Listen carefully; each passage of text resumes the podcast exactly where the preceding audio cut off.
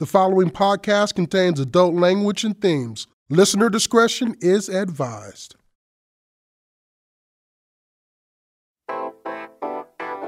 For many of us, religion gives us a sense of belonging, fellowship, and shared values.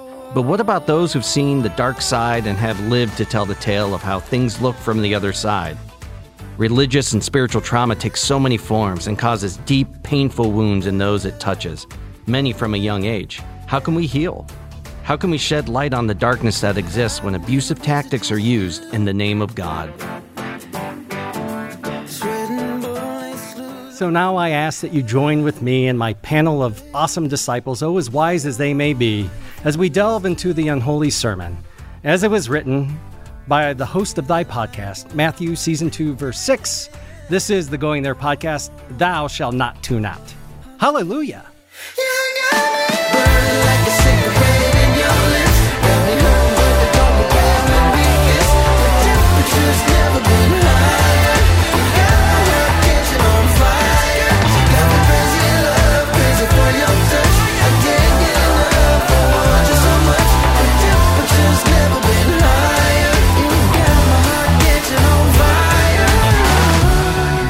Get ready to open your heart and your mind because we're going there.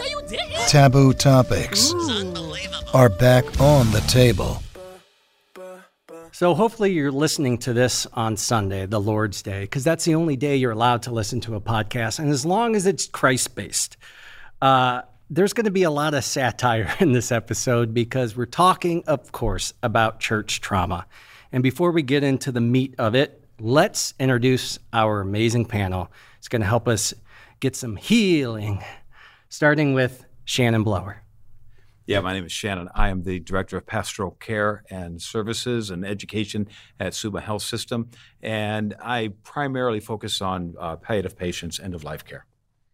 Um, and you all met Megan in the uh, previous episode, but reintroduce yourself just in case they're just now tuning in because they just have to hear the gospel. All right. Uh, so my name is Megan Cox. I was a participant in the Way Down docu series on HBO Max, and I'm also the founder of Beyond Zion Foundation, um, and just a regular old Midwest mom and wife. And uh, returning from previous episodes as well as Mandy. Hi, I'm Mandy Kirsch. I am a um, co owner of a private practice in Akron, and I primarily see um, kids, young adults, and, um, and kind of transitioning to adulthood clients. Um, so I'm glad to be back. And we're all still trying to transition to adulthood here. Yes. So we really like Me too. your your your uh, view is going to help us a lot today. And then last but certainly not least is Brian. Uh, my name's Brian Arroyo. Um, I'm a cyber defense incident responder for the FDIC. I know that's a long title, but I really just tell people not to do stupid stuff on the internet. Uh, and also a church trauma survivor. So Brian and I, our wives, uh, went to high school together. Um, they were a few years behind me, so I didn't really know either of them that well. And we all go out to dinner. I don't know, last winter. I don't know. It wasn't that long ago. And we're talking, and Brian happens to mention, "Yeah, no, I know you. We went to the same church." And I'm like, Sir. "We did." And I'm gonna I'm gonna preface all this by saying, one, I don't necessarily know that I need to name the church because to call the church a cult, it's not a it's cult like. It, it's it's cultish. It's cultish in the way that a lot of evangelical movements have been in recent times. Um, but I also think it was funny because while we both probably tried to forget a lot of those experiences, it took over the entire evening and i kept apologizing to everybody at the table i'm sorry we're still talking about this and and there comes my anxiety of trying to talk about too much in this topic tonight. There's no way we can unpack all of this. We, we can't even unpack the beginning of the beginning. So what we can do is open up some space to talk about what we mean when we say church trauma and share some personal stories along the way. Brian, I think I mentioned, do you remember that I started a fight club in the basement of the church? I do. And the first rule of Fight Club is you don't talk about Fight Club. Certainly not. The first rule of church is you don't say anything bad about the church. Mm. And that's what we're here to do today. So, amen. yeah, sort of. But I, I, I want to say something about trauma that is really insightful. You two couldn't help but talk about what you didn't want to talk about because trauma is stored in the body. So when you see someone who has that same cellular structure, you just can't freaking help it. It's going to come up. And and and I think that that needs to be honored. I think we need to just be able to say like, "Oh, damn, you, like we have a shared experience. And to the degree that we hide or don't hide that is the degree that we can heal and have deep connection. So I, I yeah. good for you guys. What's interesting is that we, uh, I, I, don't, I don't really talk about it, not because I'm unwilling. I mean, certainly willing. Here I am. Um, but it's just that I don't have anybody in the community of people that I'm among that has a similar experience. So when we had dinner together and he started gabbing about his experiences, I was starstruck a little bit, only because like we were so simpatico when it came to the result. So I mean, uh, this is this is great. I think people who hear this are really going to maybe, you know, take something away from it if they feel the same. It's that same energy and passion uh, that you know. Megan and I had our first Zoom call before we did any of the shows, and she could not get me off fast enough because I'm like, I, I well, what about this? And how I could have been there all night, and I'm okay with that because it feels so good. You know, it's to get out and to relate to somebody. And, and and I'll say this, like my trauma, eh, it's not it's not putting a number to it, but is so small and nuanced compared to some of the things I've seen, which I think is the problem. A lot of people don't realize that they've experienced trauma, but I want to begin by kind of uh, restating what Shannon was saying. It's like, let's not forget how incredible, courageous, and special it is to have people who are willing to share their trauma and help us unpack it and give us a different perspective. I will make jokes throughout. Uh, so just know that's my defense mechanism. uh, you know who actually was the first person who ever told me that I experienced it wasn't the word trauma, it was spiritual abuse, was you years ago. And when he told me that, I'm like, nah. Yeah, it's a classic move because uh, what we're what we might be talking about is complex trauma which is this notion of it just happens over a period of time. You don't notice like a slow drip and it's impacting you. It's impacting the way you see life. It's impacting the way you're engaging the other.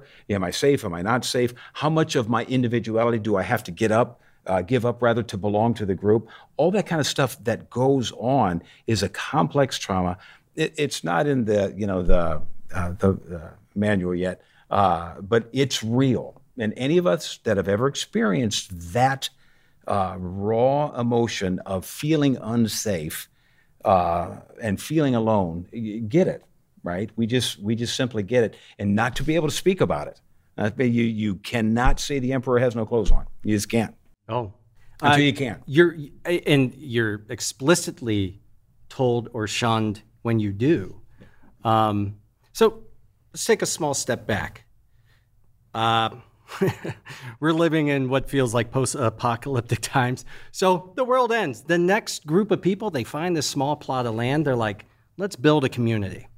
What do we need? First things first, let's build a hospital. We need to be able to take care of people, it's to heal people. Let's build a school. We need to be able to teach our kids. They need to be able to learn something. You know, let, let's build a store so people can go and buy supplies. Let's build a church. Nope. and the reason that you say nope is because without our cultural knowledge of what it is, it's all of those buildings has a purpose, and the church should be well. This is kind of people's way to connect and and and share in their faith and spirituality. How has it become such a muddied mess?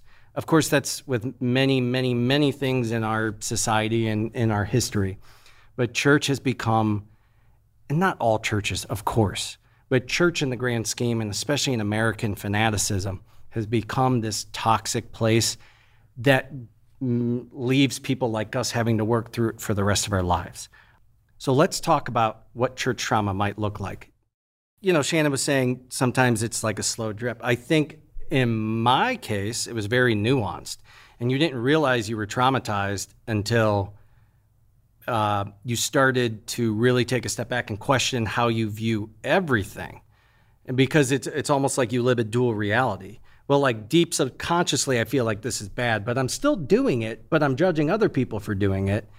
And then the way you explained it to me was beautiful and heartbreaking at once, which was, well, that's called spiritual abuse. They they kind of robbed you of your ability to have a spiritual relationship with whatever deity that you may believe in or whatever you know entity or or, or you know thing in existence, and it was like heartbreaking because it's like yeah they really fucked me up. I don't know if I'll ever have what I consider like a good relationship, a spiritual connection, but I'm at least at a starting point where I know what I don't believe.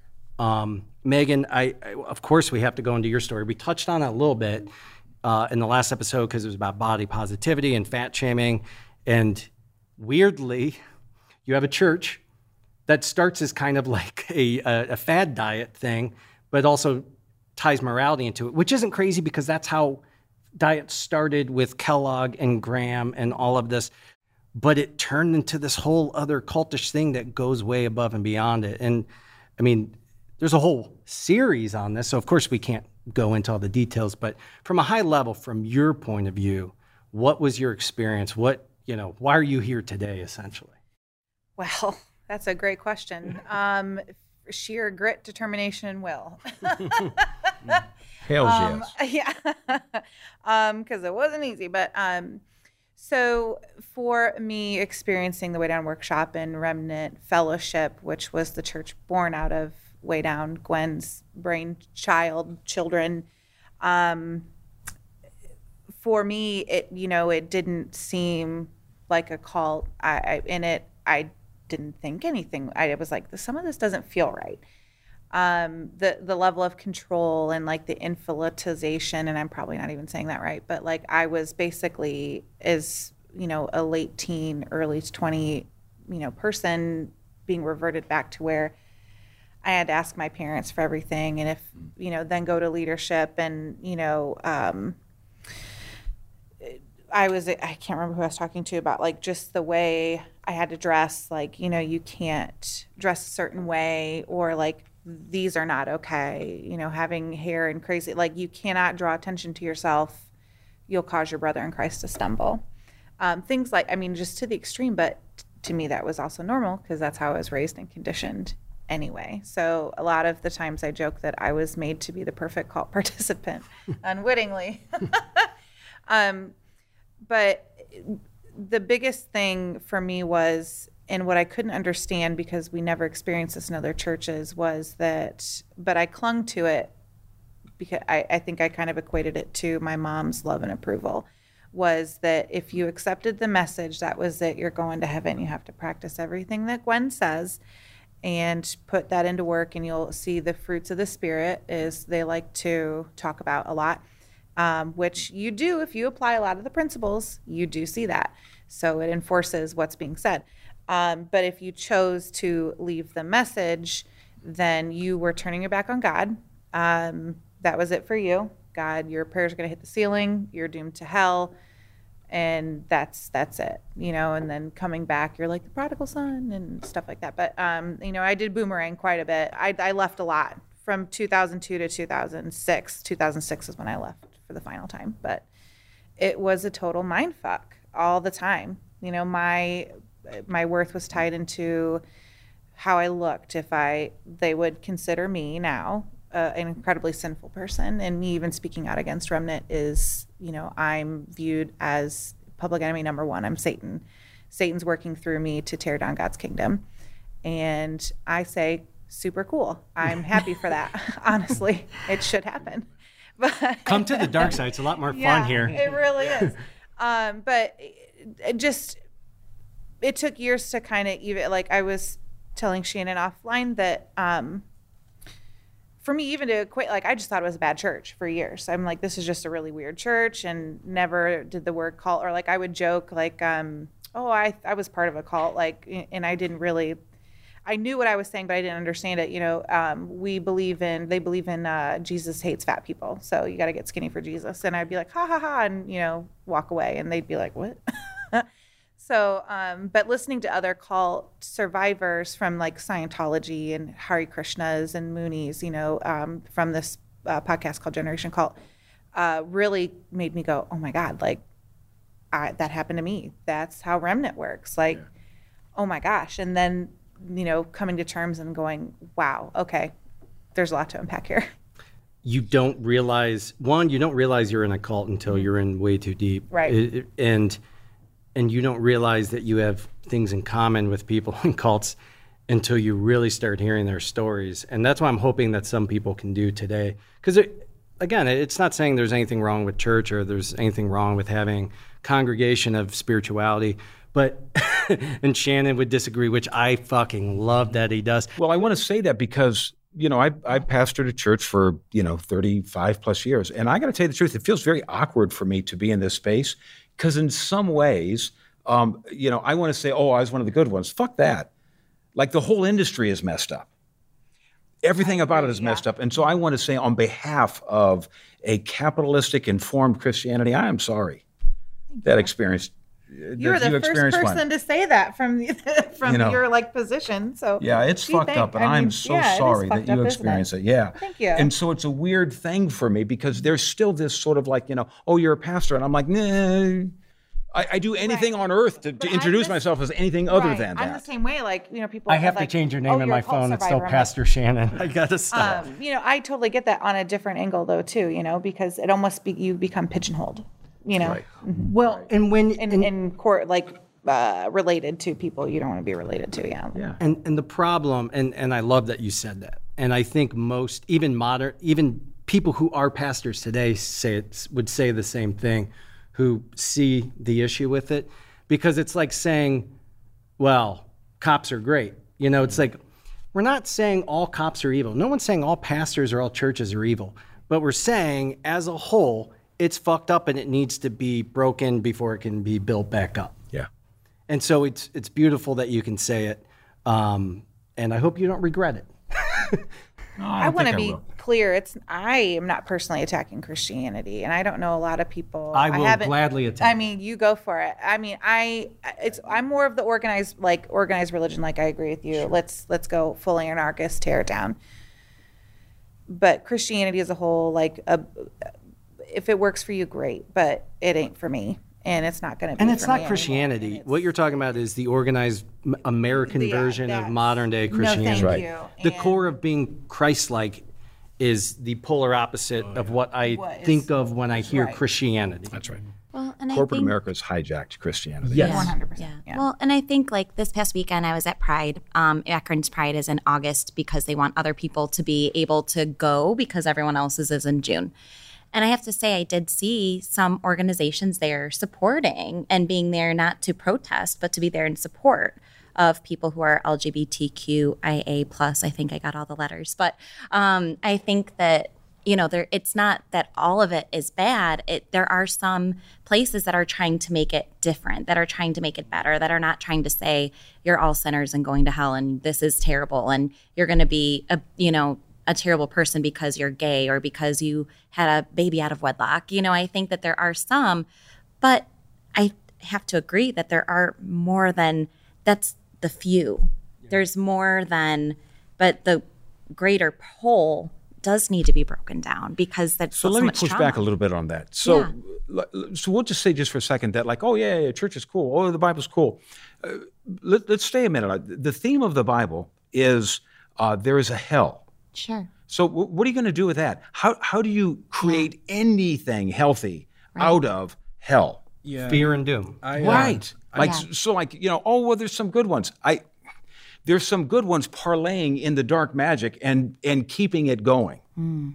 That's what I want to say to I, that. I equate that to, to you know when when uh, Pride Month comes around and all these companies who make billions of dollars are suddenly putting rainbows on everything, like Yeah. they're been in the fight the entire time. So when they show up, and I, I'm sure you maybe know some people who are probably legitimate. I'm so jaded by Sure. people like that that I, I I have a hard time believing that they're really being forthright. Yeah. So, Brian, let's let's talk a little bit about your story. You and I grew up at the same church.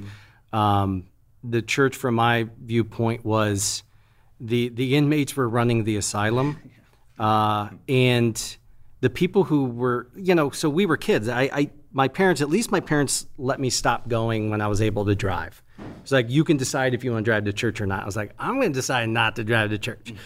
I'm going to work off my hangover. Um, but like the people that they would have in charge of us, you know, you didn't realize how fucked up it was until you became older than what they were then, and you're like, holy shit, the stuff that they taught us, the stuff that I'm like, if I found somebody, if I had kids and I found somebody telling them the stuff that they did, I'd, I'd probably drag that person outside to the curb and beat the shit out of them. So anyway, Brian, what was your experience? Uh, I mean, I, I grew up a, a little bit different only because from the get go, I mean, from a very young age, um, I mean, my mom and her family were Catholic growing up, but she found sort of the ev- evangelical church. no, that's the same story as me. Sure. And Shannon. Sure. Um, we we went to is uh, that church the only one that you'd been to the entire time? Or did you go to different churches? I'm curious actually. My parents were very so we grew up Catholic and my it wasn't crazy enough for my mom, so we started going to they started getting involved with these other cult light Okay. ministries outside of it. Uh, uh, I, I mean, man, I could I could do a whole episode on this one experience that my dad took me to a men's retreat, and I didn't know what I was experiencing. And then there was a there was an episode of Teenage Mutant Ninja Turtles, and it looked just like it, and it was a brainwashing session, and I was like, that's what that was. I swear to God. TMNT, man, they had it nailed down. I guess it's not that different, I suppose. But I, I went to, to several churches in the area and, and you know ended up in something more evangelical. But it felt the same everywhere I went, so it was normalized from a very early age that this is just how things were, and this is how people were, and this is what life is like. So up into my teens, I didn't really question it. I mean, I had some some experiences where I like, oh, that that didn't feel good. What that person said or did that didn't seem right. Like my sort of uh, uh, non non Christian brain was starting to turn on. Um, Logic. yeah, well, I mean, you can call it more, more real morality um, or logic or whatever you want to label it as, but um, I started to see some some inconsistencies at that point. You know, started to think for myself, and I found secular music, so that helped. Um, that's that was a big gateway into the world. Um, but yeah, it was uh, what really struck me, and this is probably jumping way ahead. Is uh, is my uncle? So my uncle uh, took his own life. Uh, my uncle was gay. Um, he was a wonderful guy, uh, an artist, uh, bohemian, very different from the rest of my family, and I loved him dearly. But the rest of my family always treated him with kid gloves, and I never understood that. So when he when he died, uh, I took it really hard, and I found out how he died, and then I just started racking my brain on why he would do that. Because he had such a big family. I come from a big family. He had six brothers and sisters. He had lots of nephews and nieces, and um, all local to him. And we just, I never understood. But then as life progressed for me, I started to put those pieces together, and my family couldn't have been the worst place for him. I mean, just talk about acceptance at face value, and that's that's what they treated him with. And even to this day, uh, if I ever see them, which is few and far between, uh, by my choice, um, it's uh, it's a a lot of I miss him, and he was a great guy, and I I wish he were still here. And in my head, I'm like, you fucking killed him. It's your fault. You're the reason. So it's it really started with that, and then starting to question everything that was in my sort of pool. Um, so yeah, that's that's how I became uh, a survivor. Thank you for sharing that. That- yeah.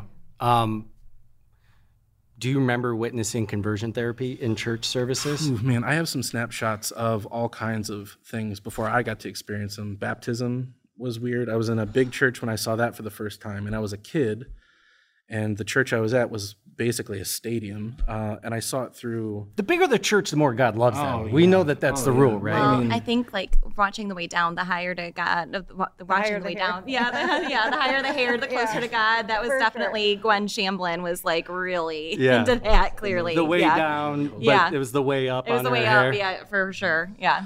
But I got to see baptism through just one of those small, like swing door windows Yeah. with the, the plexiglass, and I just looked, and somebody was like being forced underwater, and it looked very uncomfortable. And I was like, "Is that going to happen to everybody? Am I going to have to go through that?" And then it was explained to me. I was like, "Oh, okay. I'm being purified." Yeah. So I'm. Didn't they explain to you that Christianity is suffering, Oh yeah. but making sure the people around you suffer even more? Oh yeah. Well, misery loves company. Yeah. and conversion therapy isn't really I wish that they would take therapy out of it because that's I think when I heard conversion therapy I was like That's Well, not therapy. So yeah. Ca- Canada finally outlawed it, and I really Good. wish we'd do it in the states. yes. Um, even if you're, I don't know, even if you, there's some part of you that's just like, I just don't agree with gay. Like, conversion therapy does so much fucking damage, uh, and so many people have committed suicide over it, and and the horrible things that happen. So I recently kind of sat down with my mom and told her like, this fucked me up, and uh, she she she owned some of it and apologized for some of it, but she didn't really grasp any of it because she's still in it, right?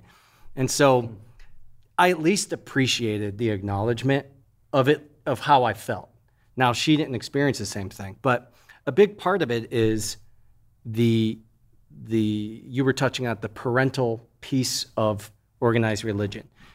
You don't question God, you don't question the church, and you don't question your parents. And my family is split right now and my my own father won't uh, talk to me until I apologize because I dishonored my parents in in a way that he thinks, and uh, I can't even be mad at him. I'm like he's he's still taking that very literally, as in honor is a one way. It's a one way to the top. The higher your hair, the closer you are to God. The you know it's like no honor and respect is a two way street. I don't care who you are. I mean, yes, you, you should revere the people who came before and you should love your parents. But when you're an adult and they're adults, it is a two way street. And that uh, Christianity really takes that parental thing seriously. And that's where the control starts. So you were, it was normalized to us at an early age, it was normalized to you. And that's how it's perpetrated over and over and over. I mean, I see this all the time, and it's kind of like, how do you, how do you love and you know you can respect that your parents have this belief system, but at the same time they're not being supportive of you and your beliefs. So it's like, how do you find that? And, and it's like, where do you get that middle ground? And it's somewhat impossible to do if that belief for the church is bigger than your belief in How your kids. How could you love a religion more than your own kid? Right. And that's what's Well, scary. Should I we get my mom on here? I just, I just, I just glanced at my wife real quick because in a recent conversation, because I'm having to do a lot of this uh, uh, rehashing, kind of what you did with your parents um, about boundaries and what's acceptable and what's sort of burned some bridges over the decades. Um, is because I have a kid and I don't want those things to be passed on to him Yes. through my parents. So there's some very hard boundaries there that we've set. But in a recent conversation, even though my mom apologized and took some responsibility, quote unquote, uh, she uh, made it clear that her relationship with God was more important than her kids.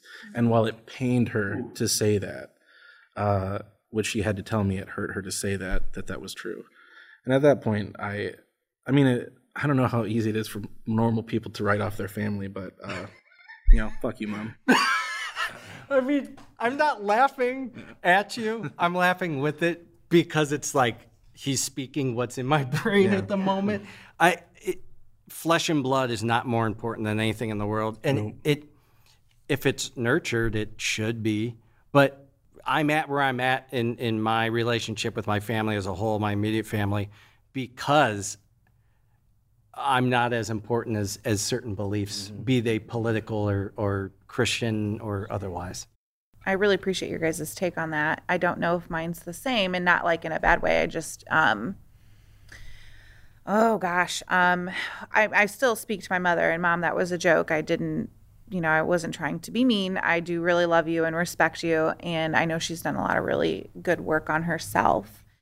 Did she take you into the church, or did you join outside of your mom? No, she, it, it, it mom, sorry, it was because of her. Did she leave?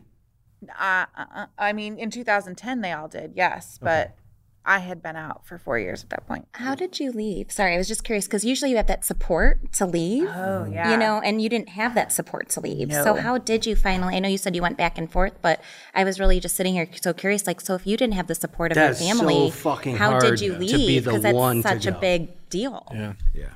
well, Mad courageous. Yeah, thank you. it really is. It, oh gosh, it's a mess. But um, I um, growing up, essentially, I was not like the other kids. I challenged, but I also submitted. You know, I, I tried to be the the good child. I wanted, I wanted my parents to love me. Right. Of course you did. but I love me too. And um, the what finally did it. Um, the last time I went back, I was um, in my third trimester with my oldest son. Um, my life was a mess because I didn't know how indoctrinated I was, and I was already just really fucked up because of what they did to me and what they let happen to me. And um, I forgive them both. I do but I don't forget. And um, it taught me very valuable lessons. Um, it taught me to, you know, I'm still working on it, but like really love me and take care of me, but know how to be a good parent to my kids. But um, Well, the, the, I think one of the most important things both of you said so far today is that that generational trauma is stopping at your door. It had to. That is it. I, I, it had to. I couldn't. It, no more. It just had to. And um, so, um, a lot of times when I would step out of line, um, What do you mean when you say step out of line? Question something? or not do a chore. Oh, be a kid, be an asshole. I was, yeah, you know, um, but this I'm talking like 18 to 22. So, um, you know, so, so you were still under kind of like a very stern rule. 100% yes. Anytime I asked to come back because I thought when I left that I was choosing the world and you know Satan and I wanted to revel in the sin and you know I would come back and I'd be like okay I'm ready to do this you know and um th- what drove me back the last time being pregnant was I was afraid I was going to die during um childbirth which I did almost die and um I was afraid for my son that I wanted to be a good mom for him. Um, sorry. So at the at the end of it, finally in 2006, um, I'm getting in trouble for something I didn't do, and I said I, I didn't take responsibility for it. I didn't let her be. I, I wasn't going to be her whipping boy anymore, and I just said no, enough. I didn't do it, and uh, then that started the whole "How dare you talk to me like that" in my own home, and which was uh, a Tammy Schling Baker saying uh, quite often, but. Um, and so she said, "Go get your cell phone," and it was mine in my name. I paid for it, and I went to go get it because I'm like, "Well, I'm really in trouble now. Was it worth it?" And then I said, "No, I- I'm not going to do that." Um, and then that's when the assault happened. And then um, afterward, she held my son and said that um, I was an unfit mother because I wouldn't obey. And um, I thought I deserved it. And I called an acquaintance back in Ohio and was like, You're not going to believe what happened. And, you know, she's like, That's wrong. And I said, Well, I probably deserved it. I wasn't good. You know, I did disobey. And somehow the cops were called. And, um, they asked me if I wanted to press charges, and I, I was scared out of my mind. I said, No, I just, can I get out of here? Right. I, I can't I don't think I can be here. And I know mom was on the phone with one of the leaders, Ted Anger, who's brought up in the docu series quite a bit. Um, sorry. And then um Mark- Okay, I'm going to challenge you one thing. Yeah.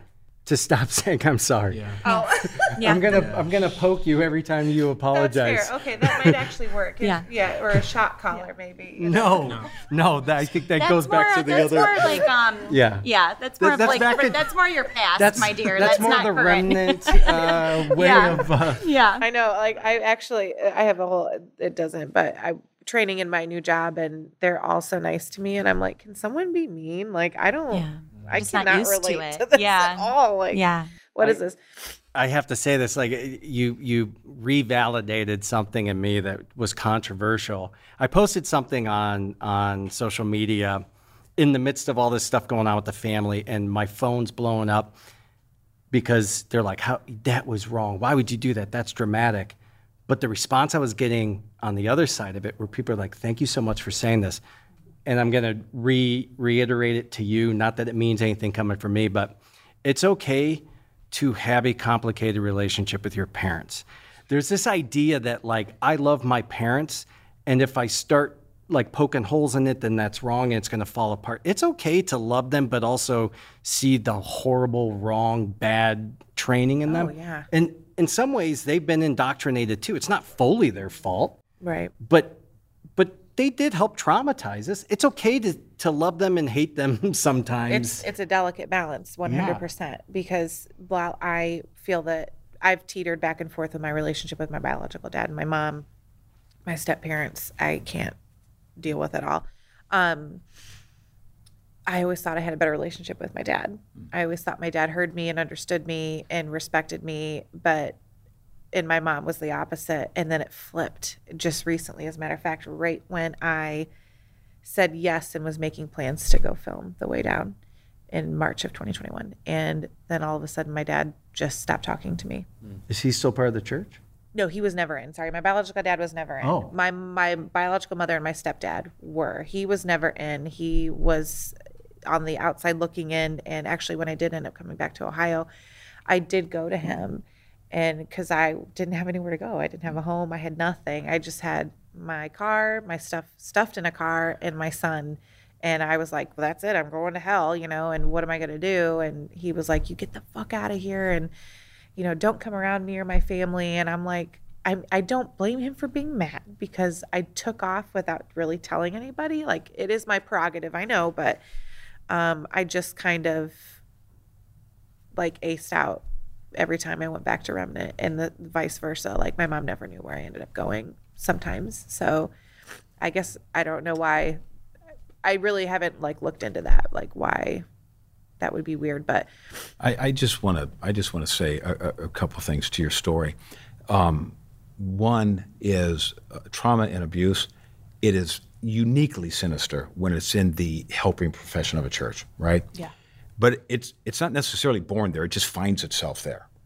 In your your process of saying, "Oh my God, um, I'm going to have to figure out a way to love myself," is the typical maturation process for everybody.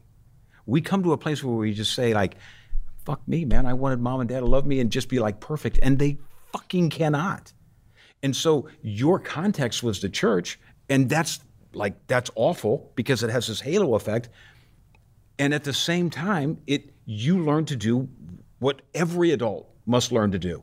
How do I how do I nurture myself in this weird space of existential angst? So I, I think there's something about all of this where we, we ask ourselves the question, why why were all of us so primed? Like it, it's easy to like, you know, oh, blame this and blame that. But I, I will tell you, it seems to be the human condition to be wound up over existential angst. Like, we don't know how the fuck we got here, and we don't know what's going to happen on the other side. That creates a deep desire for certainty. And that desire for certainty is the fucking death knell. And, and when we, and, and so we become addicted to it. So, like, what you're doing is leaning into this uncertainty. Like, that's magic. Like, that's magic. And you, and you, and whether or not your story's in the church or not, my point is that uh, you're doing the work. Like, you're doing the work, being a full person. yeah, all me, by the way, mom and dad. Yeah, right? yeah, no thanks to y'all. Love you both still, but no, I don't know why my dad doesn't talk to me. There's nothing more spiritual and pure than good music. Our musician spotlight this week is on Ben Becker, a singer songwriter from Southeast Missouri. He moved to Nashville in 2017 and dove directly into the local music scene. Ben has become the utility player in the scene, writing lyrics and melodies, producing records, and singing demo and background vocals for himself and artists all around the world. You can find all of his socials on Linktree at Ben Becker Music. What you. Do it again, oh, knowing I'd be feeling ruined. You took me in, you kicked me out. Called me back, said you don't need me now. That's how it is,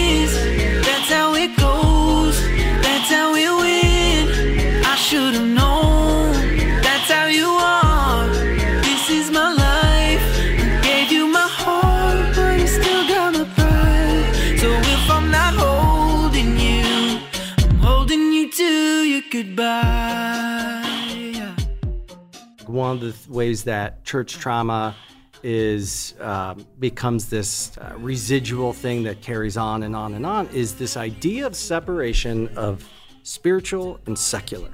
This idea that there's two worlds, that there's this invisible war, and I, I don't care if you think there's good or evil. I mean that that's fine. I it doesn't affect me.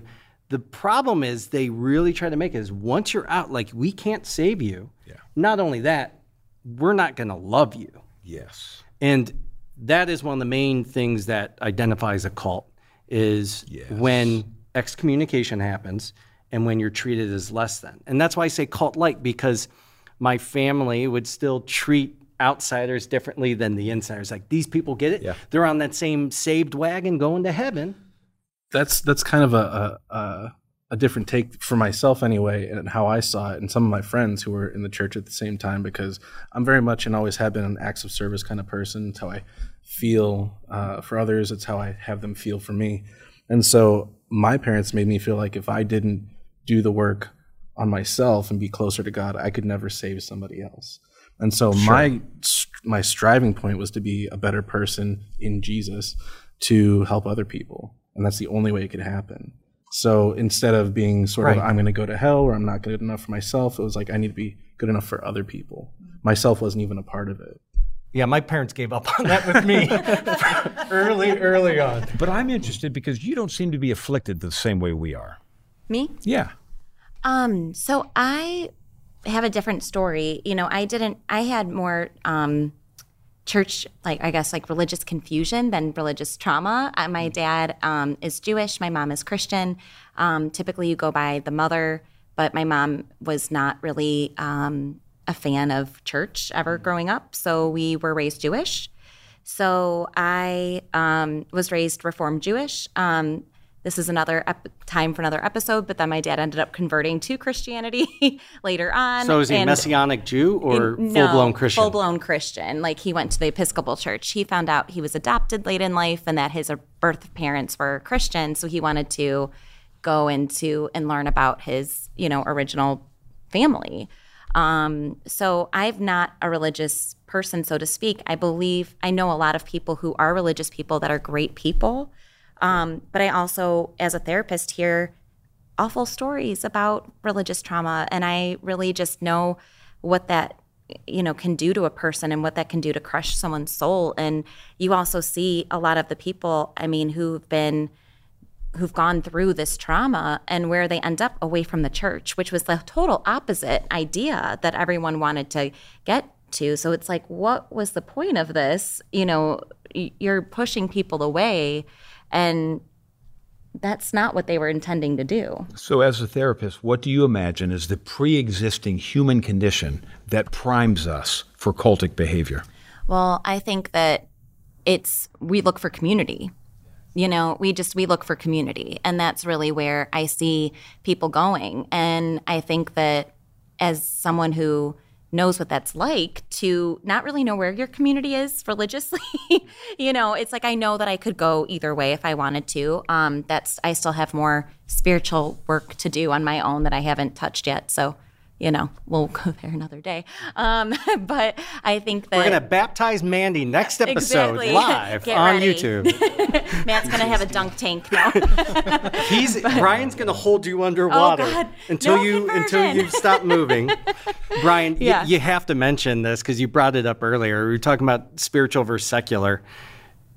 How old were you when you realized that there was music that was made that wasn't made to worship Jesus? Oh my God. Um, so I was driving back with my family from a conference in Toronto, which is another hotbed for Jesus activity, and uh, I think I listened to. There was another kid there who had a CD player. Yes, I'm that old. Uh, Discman at the time, and he had uh, Bush's 16 Stone Oh yeah. and Glycerine changed my life. oh, that's a great one. Yeah. So, I mean, I mean, to this day, like music moves me uh, daily. Um, and back then, hearing something that could be so impactful just by the sound of it, not even understanding the words or the concepts, Yeah. but just the sound of it could impact me so much. It was uh, striking. So the whole seven some odd hours drive back, I just think of nothing but why did that sound so good when it's not God's music? And it's like, So, dude, that is such a beautiful thing because, like, my notion of spirituality, it didn't come from the scriptures. It didn't come from church. It came from Bob Dylan. Like, like I learned about everything from the stories, from the music, from uh, those the poetry that was that scene, right? And so, what poetry, what music does, is what the scriptures have the potential to do. Unless you're looking at them like a small engine repair kit, then it's fucked up.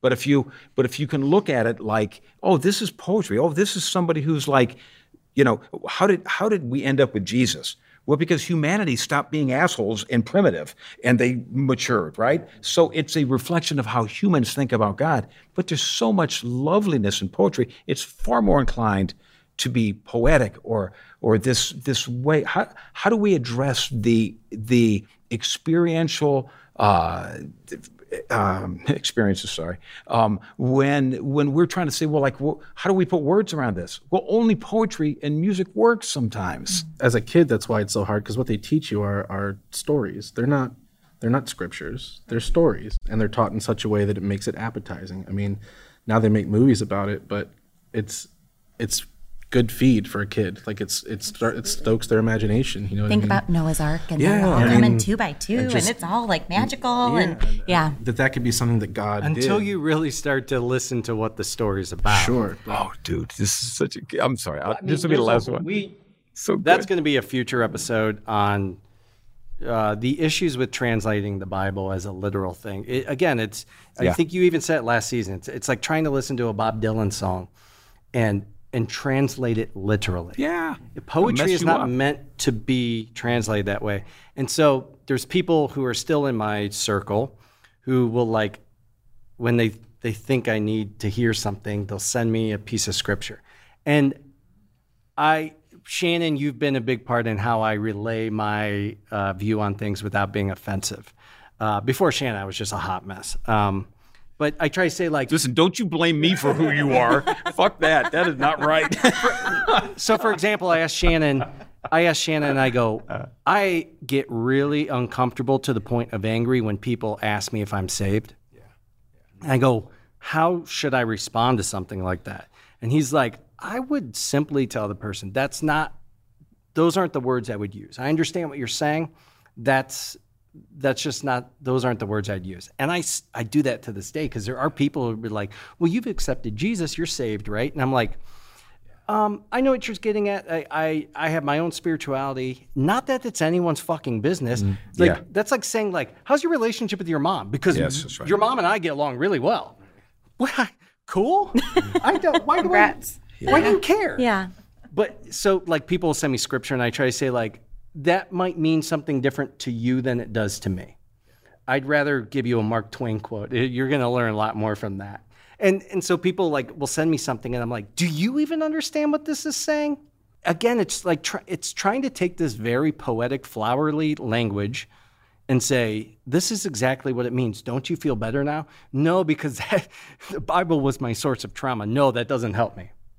Isn't that the truth, though? So, like, how do, how is it that um, like we try to redeem something that has been used to abuse us? It is just far better to just say, you know, something, man. What makes something sacred? Well, what makes it sacred is I assign it meaning. It becomes sacred because, oh my God, that was healing. That was beautiful. And if the text doesn't, it doesn't. And and the freedom to be able to. to And by the way, to say that out loud Uh-huh. In circles that we grew up in, and I'm sure that she grew up in, would be like, Bless let's go drown this witch. Yeah. No, I, I feel you. I, I, I feel you. That's why it's hard for me to pastor in the community. Like I'll just say that straight up. Like I, I wasn't good at it. I was never brand strong. But the, but the text means something to you. Of course it does. But I've never been under the no. I, I'm no longer under the illusion that somehow it was handed down from God and it is something that I can follow with with very explicit and clear intent. All you gotta do is read that thing and it's just like, what the fuck could this mean? So so the way to engage it is with this a sort of poetic open-heartedness, right? Um, Peter Gomes, uh, I love this cat. He was uh, he was a chaplain at Harvard, I think Harvard, uh, forever and ever and ever, and uh, taught theology. Black dude, gay, And uh, I just, I love him. And his quote is that uh, some people use the Bible the way a drunk uses the lamppost for support rather than illumination. right? And I mean, it's just like, oh, God bless you, Doc, right? Yeah. Um, so there's this, like, the Bible can be helpful. And it can be the most abusive thing on earth. It can be And it used depends has on been the- the most so abusive. Yes, that's right. Yeah, and I negatively. mean, not to- Yes. No, no, no, yeah, absolutely. The thing that makes me the angriest is that I, I I've read the Bible. I, I understand. I mean, I interpret it with what makes sense to me, but the cherry picking and everyone's like, oh, Yes, scripture this, scripture that's that, and you cherry can cherry picking. pick any scripture and make it fit your narrative, and boom, there you go. I mean, that's that's Gwen Shamblin's mo. Cherry picking scripture and well, translating Watching it. that documentary was so interesting because nothing applied to her. Well, no, And it was like uh, it was like d- Oh, you can't get divorced. You're gonna get you know you're gonna go right to hell or whatever. And then she went and got divorced. Like it was just a Yeah. very interesting. The whole thing thing to- was, to watch. what was Gwen wants, Gwen gets because Gwen is God. Yeah, was in her mind. Well, it Yeah, was, yes, was. thank you. even when people don't purport to be you know the deity and you know what you're what you're under uh, i remember uh, back at our church um, the whole week was going to be spent on uh, topics of health and it was abortion that was the first day that they spoke about and the first day the pastor's wife came up and said i had an abortion and here's why you shouldn't get one and it was just this explanation of how it hurt them so badly and they regret it so much and you know what? That's that's heartbreaking and, and good for them. Sure, sure, but to use that To use that to, to try to tell other people, manipulate. I didn't like this, so you won't like this either. right, And I think that also just kind of putting it out there too that you know I did this and I sinned and I whatever. She's mm. trying like they're trying to make it sound like look at me, I'm you know coming. It's just in that such a manipulative way. Look at me showing my vulnerability. Yes, Don't make the mistake I'm I also made. telling you don't do this, mm-hmm. and it's like that's someone's choice. so There's a judgment in the narrative. Yes, exactly. Shannon, you had, you had asked Mandy about this, about how we're drawn to this kind of thing, mm-hmm. and I think part of it is the. yeah, of- I think the initial draw is community, but there is also the idea of it's like, hey, by the way, uh, do you own this brand of dryer? Well, it can start a fire in your house, and you're like, fuck, hell. Yeah. You, you said it near the beginning. The idea of hell, and I'll go to hell, and there's a lot of people, it's like, well, shit, even if I don't fully buy into it, if I at least jump through these hoops, at least I know if there's even a 1% chance I'm not going there. I'm going to do this. You did a very interesting sermon, and it was the only time I'd ever been like, okay, I, I can get on board with that, was you broke down sin because sin is talked about, and it, I feel like it's it's impossible in modern day Christianity why it's flawed from the get go to not buy into sin.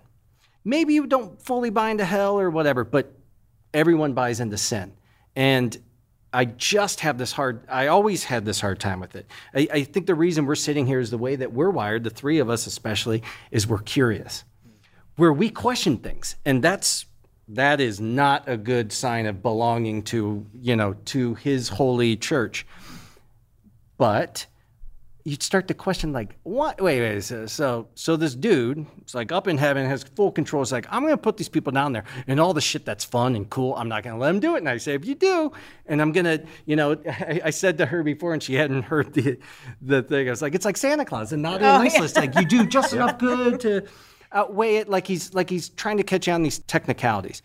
Do you remember the sermon of how you define sin? Um, no. Um, because he has sinned so much since then the brain cells are gone Yeah, I'm, I'm intrigued. Actually, So I, I would so the concept of sin, and I and I think this is why the, the Bible has this weird sort of staying power. Because there's just enough things that resonate that make people go like, eh, it's kind of true. Like there's a there's just enough there. Uh, um, and and uh, habits are the hardest to break are the ones that are randomly reinforced. So we'll just we'll keep that in mind. But sin as the notion of being separated. I'm I'm separated from you. I'm separated from myself. I'm separated from uh, from whatever I might imagine God is. And, and and let's just let's not just forget for a moment that the notion and idea of God has a history. read Karen Armstrong, The History of God. It's not as if, like, you know, mankind said, oh, there's a God. It, it, it's all an evolutionary phenomenon whereby we say, what the fuck does it mean to exist? We can think about what we're thinking about. What are we going to do? Let's hedge our bet and create uh, something, right? So I, I just want to kind of talk about it that way. But, but then we are separated from it, and the longing to be one again. And everything about it original sin uh, the the you guys you had babies right? Mm-hmm. like you're one with this baby. Then this baby is born and now you're separate. And that that baby at some point in its development says oh my god i'm not mom. I am somebody else. And then we are primed even even with all of the psychological stuff that goes on in a child development what, what happens with the baby? They go around the corner, mom goes around the corner, baby's freaking out. It's when they when mom comes back around, baby goes, Oh, there you are. There you are again. And that sense of safety. So we're primed to imagine that when you die or I die, there's still somebody around the corner, right? Yeah. It is just the way we are oriented. And I, I'm not saying that there's not benefit to this stuff. I'm just simply saying, let's hold this loosely. Let's just well, hold it but, loosely. But, but the way did I get it? Yeah, you absolutely you nailed it. And and to kind of like finish that off is uh, it, it's hard. It's hard to toe that line where you're like, I still buy into the idea of Christ, whether Christ was an actual person or you know whatever. Oh yes, you can burn me at the stake too, you fucking people. But you know whether Christ existed, I buy into the core of what Christ stands for. But it's hard to go again, to not be that cherry picker yourself and being like, but it's really tough to get around the sin thing. The sin thing, as you described it, and eh, as you were kind of saying, is the separation of basically saying, like, this isn't saying it's a sin against God. It's you're hurting yourself when you do this. Like it, does it feels, or it just feels, it, it feels, it bad. hurts to be separate. But but watch what happened. Listen to what all you guys did.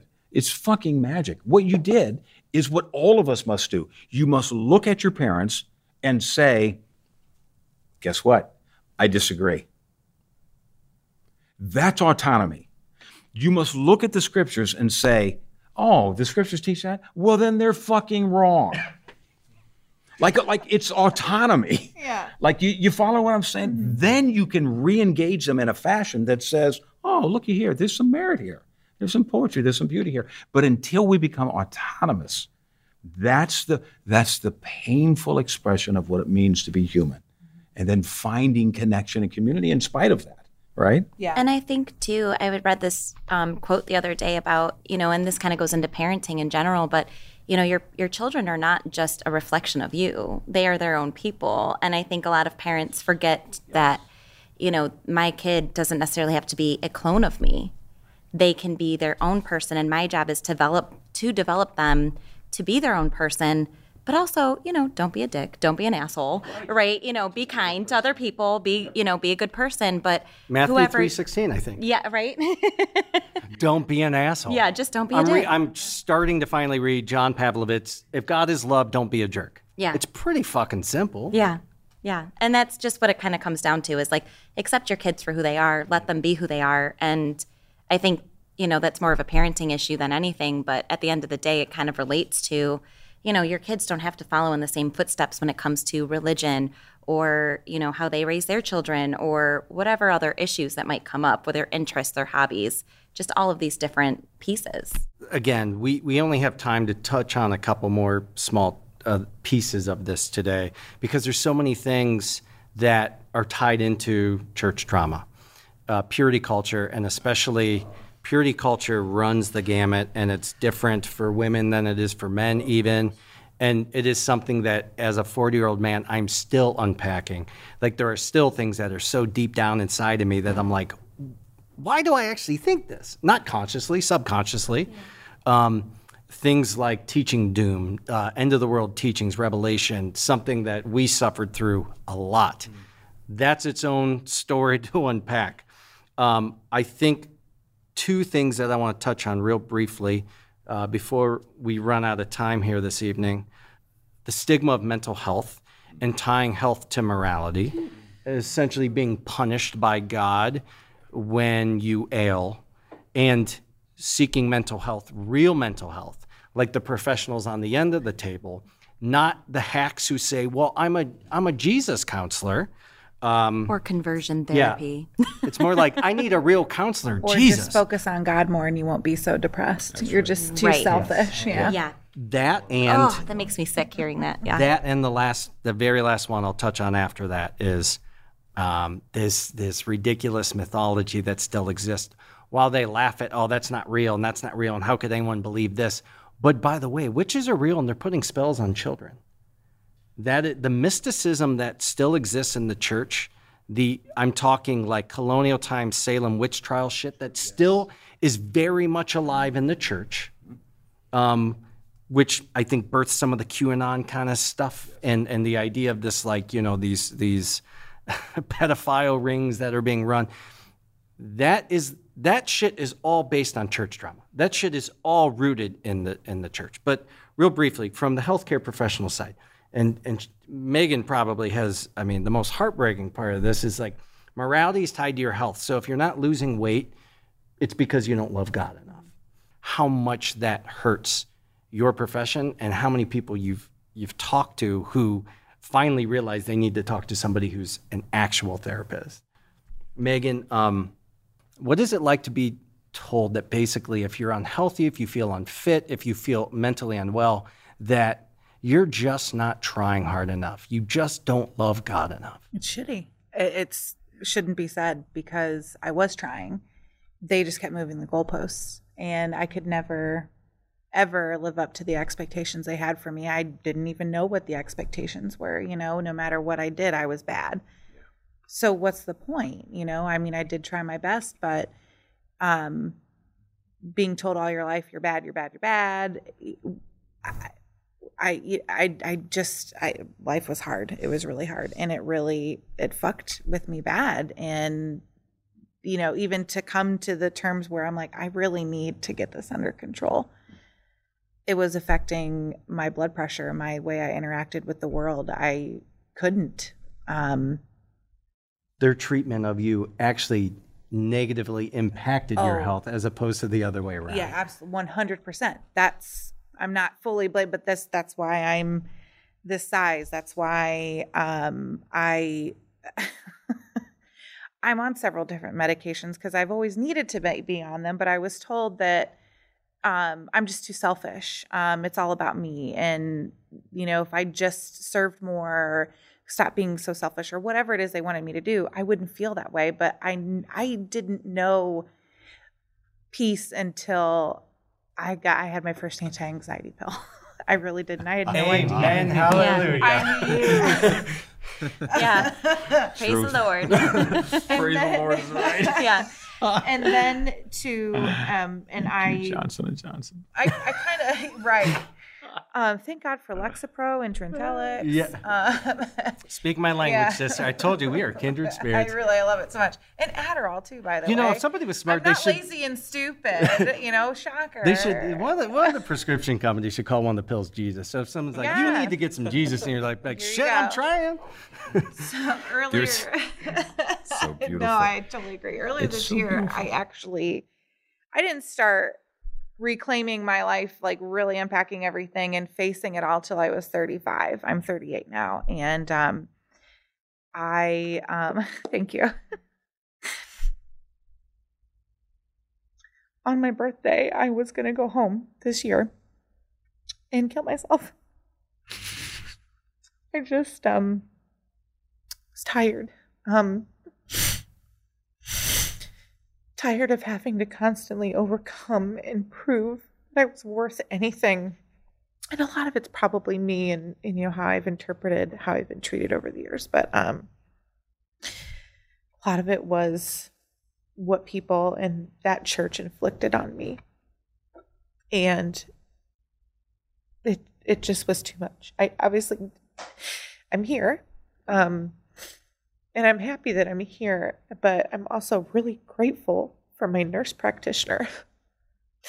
She said, "You're going on Lamictal," and I said, "Okay." And I and I and I got to tell you, that was even that was just as life changing as um, the Lexapro and and the counseling and everything, and putting that work into me and really investing in myself.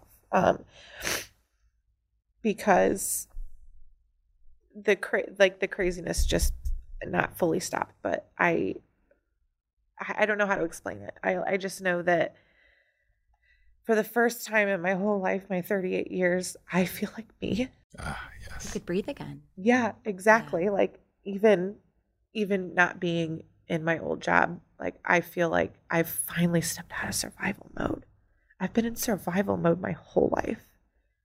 And to be able to sit back and just go, "Oh, this is so good." Is I was telling you offline that I'm like, I'm waiting for the other shoe to drop. Which I shouldn't. That's so terrible, but That's actually really normal, though. Oh, okay, You know, good. that's, That's actually great. so normal that I think when you're so used to gloom and doom happening consistently, yeah. how could you not expect that to happen?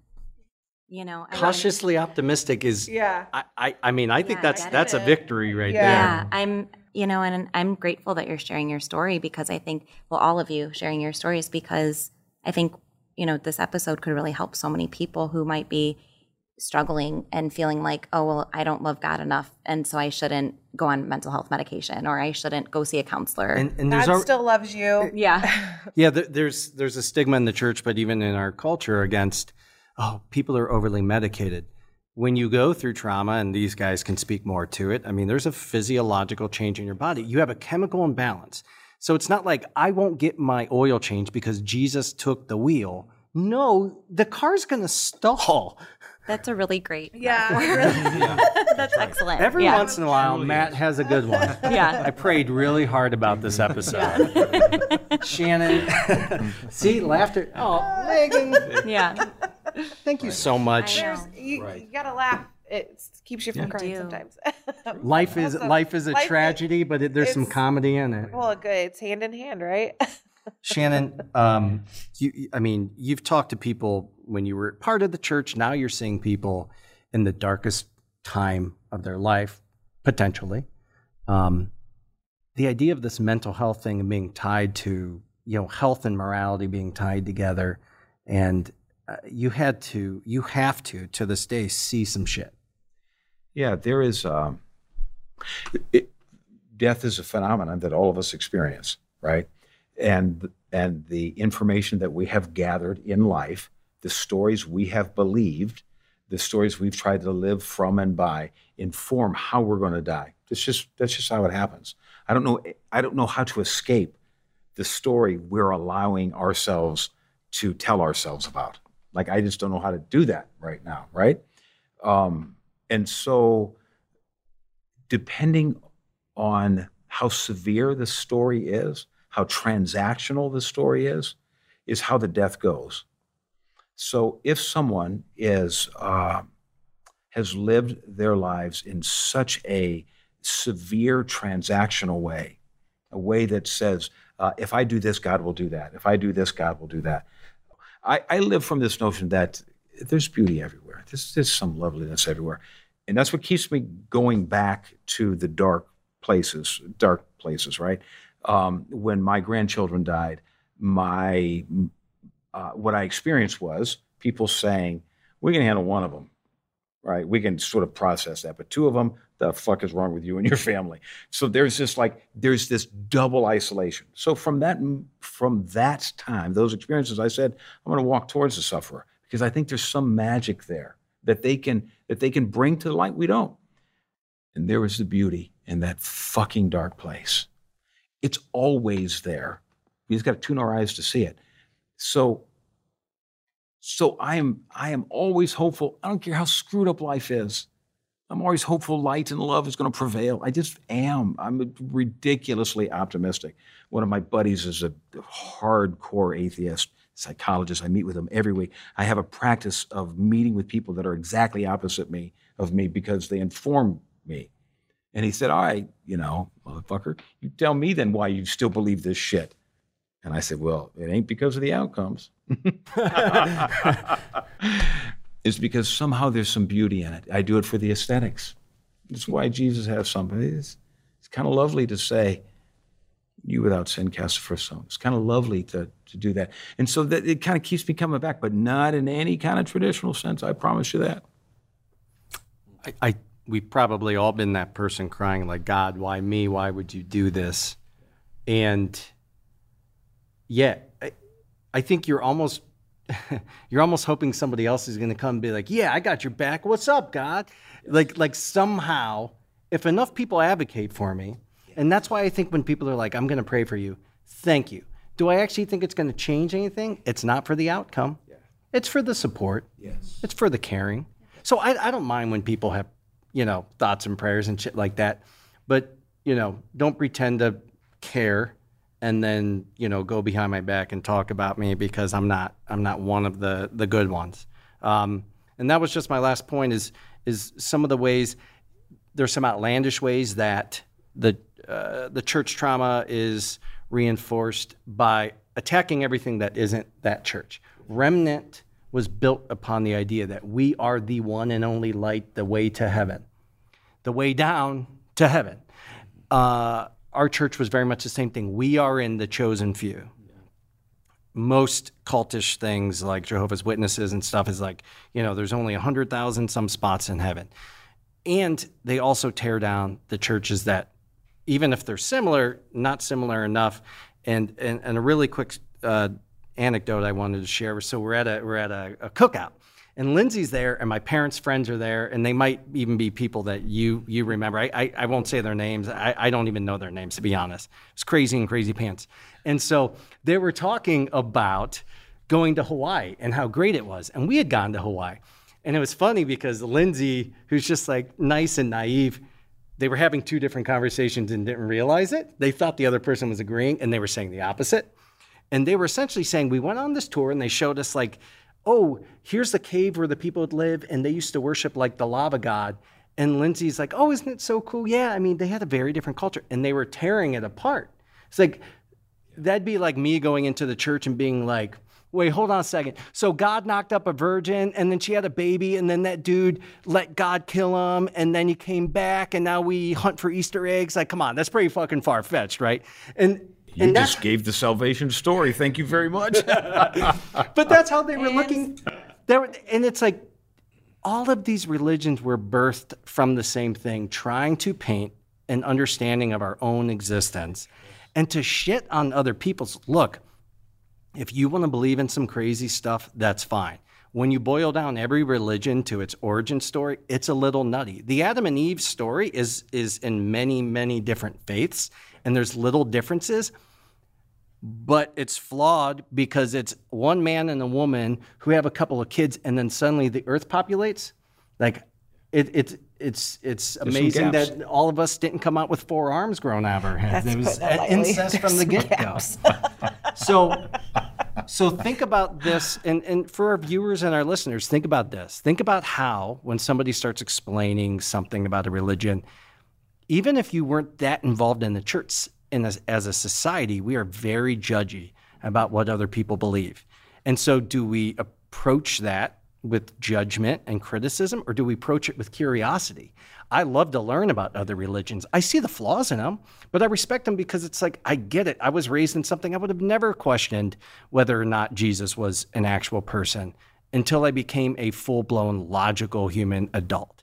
So, we all have that prejudice, and I do too. We all do it, but I think it's about becoming aware of that because church trauma has not only affected so many of us, but it's affected the people who aren't even necessarily in the church. Because while the separation of church and state was a great proposal, uh, it has never really happened. Truth. And when legislation happens, and we'll certainly unpack more of that in the Roe v. Wade episode, uh, things are dressed up as science and math and education when it's really just fanaticism of bad, bad American Christianity. Um, before I say goodbye, does anyone have anything they would like to share that you feel like we didn't get through? Just simply this that um, all of you, God, thank you, because your courage is what brings about healing. Like we don't know until we know. And so you having the moxie to tell your story and to share your experience is actually what carries humanity forward. uh, until we are able to hear your stories. When you're muted, all of humanity is muted. So, goodness, thank you. I, you, I, I am so grateful to be part of you sharing things. I just want to say that. No, I can echo that. And I also just want people to know that if there is, if they are going through something where they're recognizing that, you know, their stories match some of the stories that were told today, like please know that there is other community there to help you. There are mental health therapists there to help you. There are other people who want to be there to hear your story and to support you as you, you know, heal yourself. So I think that's just one of the biggest I, I hope that's the biggest takeaway today is that you don't have to be alone mm. in it in it. And that's I think that's what I really want people to know. Brian, what is it that you think that a piece of advice you can share with people out there? Ooh, um, listen to good music. That's a good one. That's a good one. Truth. Yeah. Just listen, have, listen to lots of music. Yeah. So one of the residual things that comes with church trauma is everyday, almost debilitating guilt and shame. And I have it now by bringing these awesome guests on and feeling like we didn't get to talk about enough. So please know that you are all invited on for church trauma parts two through 17 um, because I'm dead serious. We're, there's so many aspects to talk about. But I this is the topic that I'm the most passionate about. So this is uh, very much like you guys coming in and seeing me in my underwear. This is very intimate for me, and I I couldn't have asked for a better group to to see me buck naked. Um, Megan, thank you so much. Can you please plug again your um, I mean, everything that you're doing is what I want this episode to do, which is to help other people not feel bad, feel okay to question and use your freaking brain. If you believe in God, He gave you a brain, brother. Use it. You have to. Um, I so as I, I believe I said in the top of the episode, but I um, created the Beyond Zion Foundation. Um, the website is www.beyondzion.org. Um, Thank you. Um, I didn't realize until afterwards it's kind of a play on my oldest son's name. Um, I named him Ben Zion. Um, but the whole premise was, you know, any cult like remnant, the church that you, the cultish church you guys belong to, like they're like, we're the chosen ones, you know, that we're the ones getting to heaven and screw you all, you're not doing it right. They usually call themselves Zion. They're, they say they're heaven yes. on earth. Wow. So, yes coming out of that, you're beyond it, and and you can be beyond it at any age, at any. But also too, you have to put in the work, and it's ugly and it's rough. You know, I'm nowhere near done, and that's okay. And I revel in it, and I hope that you hear what we say and you start. Mm. It's never too late. Truth. And, and you're loved. I'm here for you. and Megan is awesome, as you can tell. Thanks. And uh, I, will say it's tough to sit there and talk about my story and feel like I can hold a candle to hers. But I think that's kind of the nuance of church drama is, well, I wasn't molested. Well, I wasn't abused physically. Well, I wasn't this. We all have trauma. We all go through the, I mean, life on earth is traumatic from birth to death. Amen. So so it isn't to say to start questioning your own faith. It's to say, look at the people who are feeding you the information that you are basing that on. Uh, be a kind person and make sure that other people are kind to you. That's that's the takeaway. It's not to make you feel bad if you do believe in in the Holy Trinity and the Bible uh, was handed down by God. That's great. God bless you. But think about the impact that you're leaving on this earth and and if you're creating uh, another hole in that traumatic experience that happens generation after generation after generation, let the generational trauma stop with you. That's what these people are trying to do, and it's not easy. But my God, I, I, I think your kids are going to thank you for it. So, if there is a God, I think He exists because He put together this panel, and this was pretty fucking awesome. So thank you so much for being here, everybody. Thank you for our listeners and our viewers. And God says if you don't want to go to hell, you need to go to the goingtherepodcast.com to check out all of our episodes, all of our social media, and make sure to subscribe to us on YouTube because now you can see our beautiful faces as God had intended. Michelangelo himself could not have painted such a beautiful host of panelists. You are excused. And if you want to stay in God's good graces, make sure to check out Ben Becker on his Linktree at Ben Becker Music.